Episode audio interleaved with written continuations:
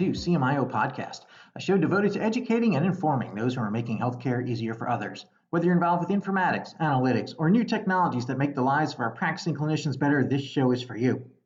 My name is Dr. Mark Weissman. I'm a practicing physician, a CMIO, and the host of CMIO Podcast. Today, covering the news to know for the week of August the 10th. And it is hot. I'm not sure where you guys are, but here on the East Coast, yeah, we had a little hurricane that cooled things off, but it's right back to where it was.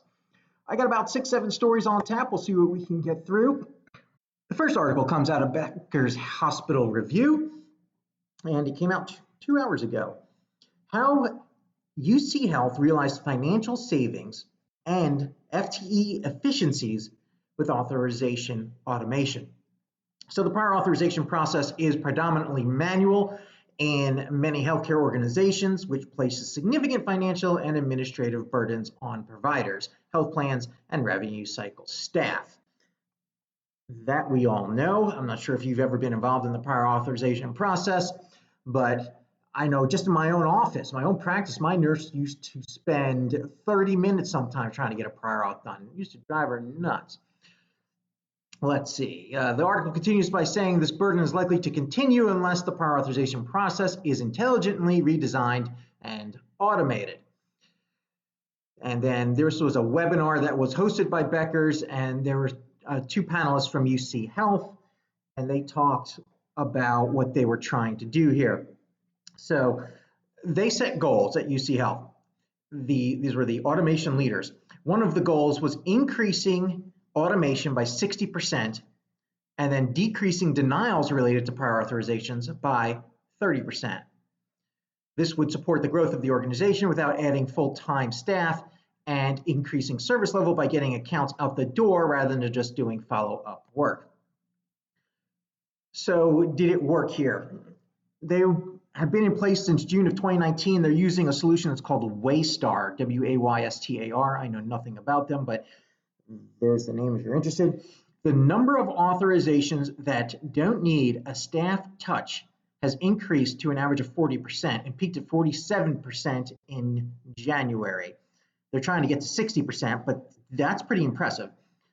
And then they saw a 46% average monthly decrease in the volume of denials related to authorization, and they were just trying to get to 30%. So their denials have definitely gotten to target. This is equating to FTE savings of about nine employees per month. That's big deal. That's if you can reassign those employees to do other tasks, that is a huge benefit. So, uh, as CMIOs, do you ever get involved with the automation of RevCycle? Probably not, but there are other things out there that probably need automating that you should consider this technology for. And I'm thinking about registry work in particular. We all have to report out data to the bariatric society or whatever, the trauma society, whatever anesthesia societies that need data. Fine, great, automate it. We have people sitting in little cubicles manually entering data into those registries. Got to find a better way to do that. That makes healthcare incredibly inefficient. There is no added value to the healthcare system by having those people sitting there doing keyboard work. Next article. This one's out of EHR Intelligence. August 6th, Christopher Jason. Cerner integrates EHR digital health platform to boost patient experience. Cerner announced it is partnering with the digital platform Xealth, that's X E A L T H, in an effort meant to enhance the patient care process uh, experience and enable patients to be active treatment participants throughout the healthcare process.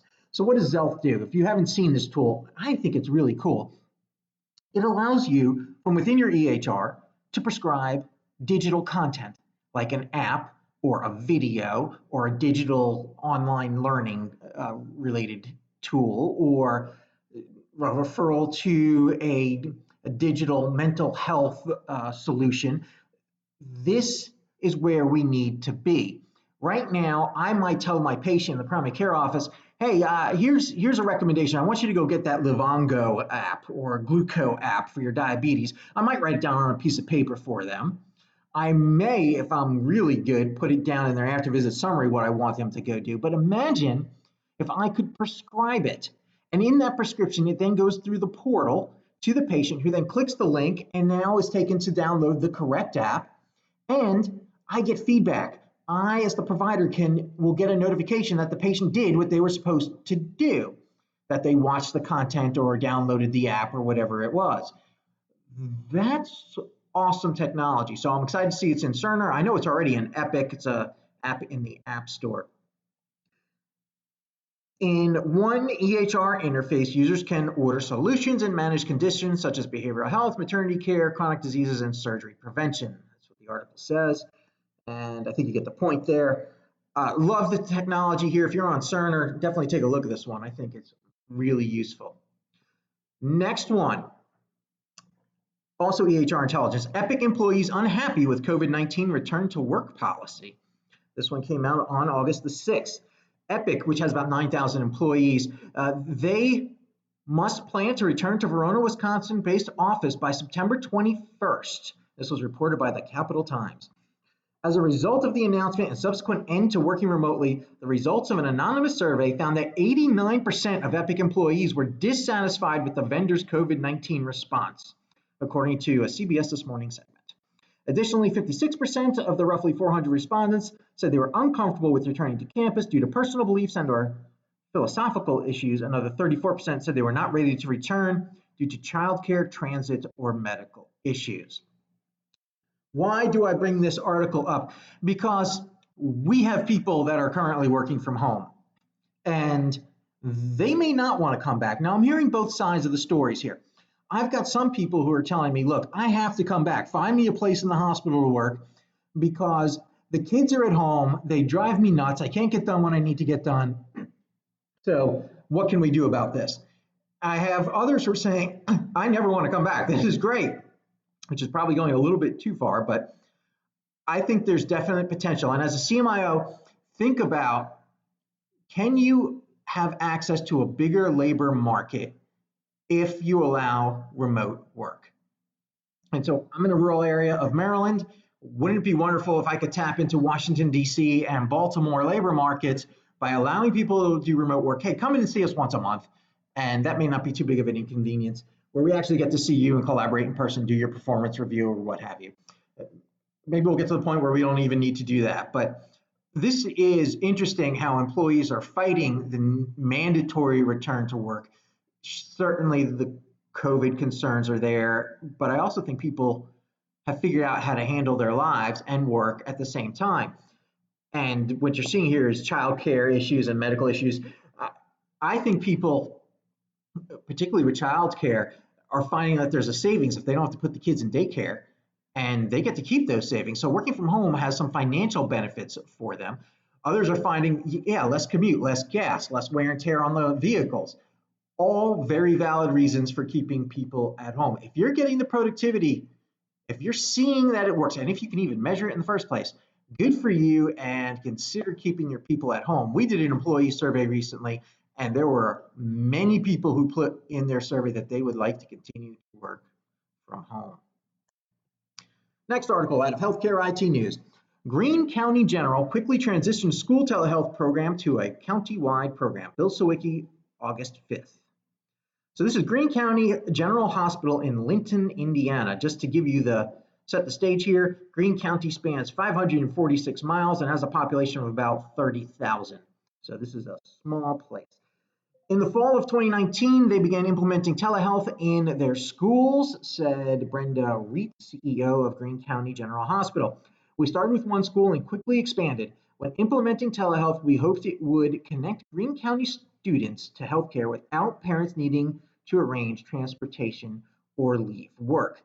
They are now using the Tyto healthware and software solution. It's TYTO. If you haven't seen Tyto's solution, and again, I'm not, I have no connection with them or anything. I, I just think their stuff looks cool. They have some pretty cutting edge looking tools for telehealth that are Bluetooth enabled. So you've got the otoscope and you've got, I think, a skin examining device and you've got a heart and lung sound uh, stethoscope, digital stethoscope. Some really cool tools that integrate and just enhance that digital telehealth experience. So interesting that they were doing this in the schools. They said within two years of developing a telehealth service, every school in Greene County and one school outside the county had telehealth available. I love that. And I wanted to do that in previous uh, systems that I was in where we had large contracts with the city and county employees. It would make so much sense to drop telehealth carts into those places. The problem is, is the return on investment wasn't there in a for in a not-for-profit that acts like a for-profit health system where you need to put expensive carts into these nursing stations and the schools. Well, we probably don't need to go that fancy. And I bet you they're not going quite that fancy. These uh, care kits are not tens of thousands of dollars. And they can get a very good telehealth product for significantly less than that. Now, here's the downside. In 2020, providers only saw 20 students via telehealth. Why? Because the schools are closed. And so that's the downside of this. And it sounds like they're able to transition their telehealth efforts more direct to the patient in their home and they started to get that adoption and acceptance of telehealth. So maybe when the kids come back to school, they're going to see even greater demand for this. But I love what they're doing here. And if you can replicate and get something going in your schools when they open, if they ever open, I think that's a great idea. Next study is in MobiHealthNews. JAMA study warns telemedicine is not suitable for 38% of patients over 65. And this is by Laura Lovett, uh, August 5th. The study, which looked at data from adults over the age of 65, found that over a third of people weren't ready for video visits. Researchers cited issues ranging from difficulty in hearing to tech issues. Here's a quote uh, from the authors Although many older adults are willing and able to learn to use telemedicine, an equitable health system should recognize that for some, such as those with dementia and social isolation, in person visits are already difficult. Telemedicine may be impossible. For these patients, clinics and geriatric models of care, such as home visits, are essential. It's interesting, they also went on to say that 38% are not ready for virtual visits, but 30 it drops to 32% if you provide social support for how to set up the call. And we're exploring this now in our health system about outsourcing the patient facing tech support because our own IT department has said, yeah, that's a lot for us to handle. We don't think we can take that on. So we're looking to outsource that. And there certainly are vendors out there that do that. Reach out to me if you need a name because we've we've interviewed a few. But that concept of can we hold a patient's hand through the sign up process and have a higher completion rate sounds like the answer is yes. You expect about an 8% bump in improvement there. Interesting that telephone visits also posed a challenge for them, and there's estimated that 20% of those over age 65 had trouble with telephone, and that's mostly hearing related. So there's going to still be a significant portion of our population that struggles with this remote care. And we need to figure out, as health systems, we can't leave these people behind. How are we going to help them get the care that they need? I don't have brilliant answers for you on this yet, but watch this space. I think we will see there will be vendors jumping in to solve the, the hearing problems, the difficulty of video visits, making these solutions easier. This article comes out of Politico and it was written on August 6th. VA pushes on with troubled health data transformation.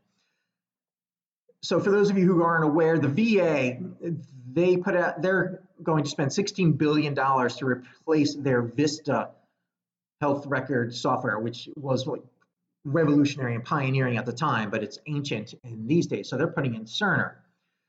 And their goal here is to have a unified system across their active duty and their retired health intervention departments. One of the problems that they're having here is related to the infrastructure. VA hospitals, this is a quote from the article, VA hospitals are often antiquated and lack the equipment needed for a software changeover, including modern computers and cabling to transmit data, as well as HVAC systems. The House Veterans Affairs Committee told Politico in 2018 that the price of the EHR contract did not account for upgrading infrastructure. And there's a quote from someone who's involved. Oh, yes, the Secretary uh, Robert Wilkie at a House budget hearing, who's, I guess, this is a VA official. referred to the ancient buildings needing infrastructure spending. I'm spending millions and millions of dollars building closets right now to house equipment because the facilities, some of which are over 100 years old or older, cannot accept the kind of infrastructure that we need to get these programs online. Message for the CMIOs. When you're planning a go live, you may not be involved on that infrastructure piece, but it definitely has an impact on you. Whether or not you can get the solution to your end users, you are planning this great workflow, but turns out you can't actually get a computer into that uh, CT room or wherever anesthesia needed to do their work for a cath procedure that needed sedation or some kind of cardiac EP procedure. Those little surprises show up and they usually show up like when you're in the middle of the implementation as i think the va is finding out here so they're delaying their implementation. They've had to delay it because of covid. Interesting that cerner comes out and says hey we are not getting access to the clinicians that we need to do the go live. That makes sense to me. The clinicians are busy right now. They're dealing with covid. So it makes sense that they had to push that back. And i bet you they're going to continue to have to push it back, and it's not going to make people in Congress happy, but so be it. You, your doctors and nurses are busy doing other things. So just a message for the CMIOs is to think about your uh, the infrastructure delays that you're going to run into that you weren't planning about for your next acquisition or your next go live. I know I'm living with this right now. We acquired some cardiology practices and it turns out that there we have to try to get their PAC systems onto ours, and there's all kinds of technology tr- troubles, infrastructure problems getting that done. Creates some interesting challenges. Last article is Teladoc and Livongo uh, has merged on August 5th. This is out of Becker's Hospital Review, published on August the 7th. So listen to this. The combined company has a market cap that is larger than Johnson and Johnson. So just think about that because neither one of these companies have been around nearly as long as Johnson and Johnson. The combined market cap for Livongo and Teladoc was 8 billion before the pandemic, and now it is 38 billion according to Forbes. Just tremendous explosive growth in that telehealth section and the digital marketplace. I know nothing about whether it's worth the 38 billion that it's now has a market cap at but I do think it's very interesting just for CMIOs to understand the changes that are happening in technology space here. And when you have such a large market cap, uh, you do have access to capital, and their ability to continue to grow and expand is going to continue. So, whether you're partnering with them or you are making your own products that you are trying to get to market, there's now a very large beast in the room. And I think we can wrap it up there for today, just about 20 minutes. Uh, thank you for listening to CMIO Podcast. You can reach out to me on LinkedIn, send me your ideas for shows, guests you'd like to hear from, or just to connect, and I look forward to bringing you our next episode.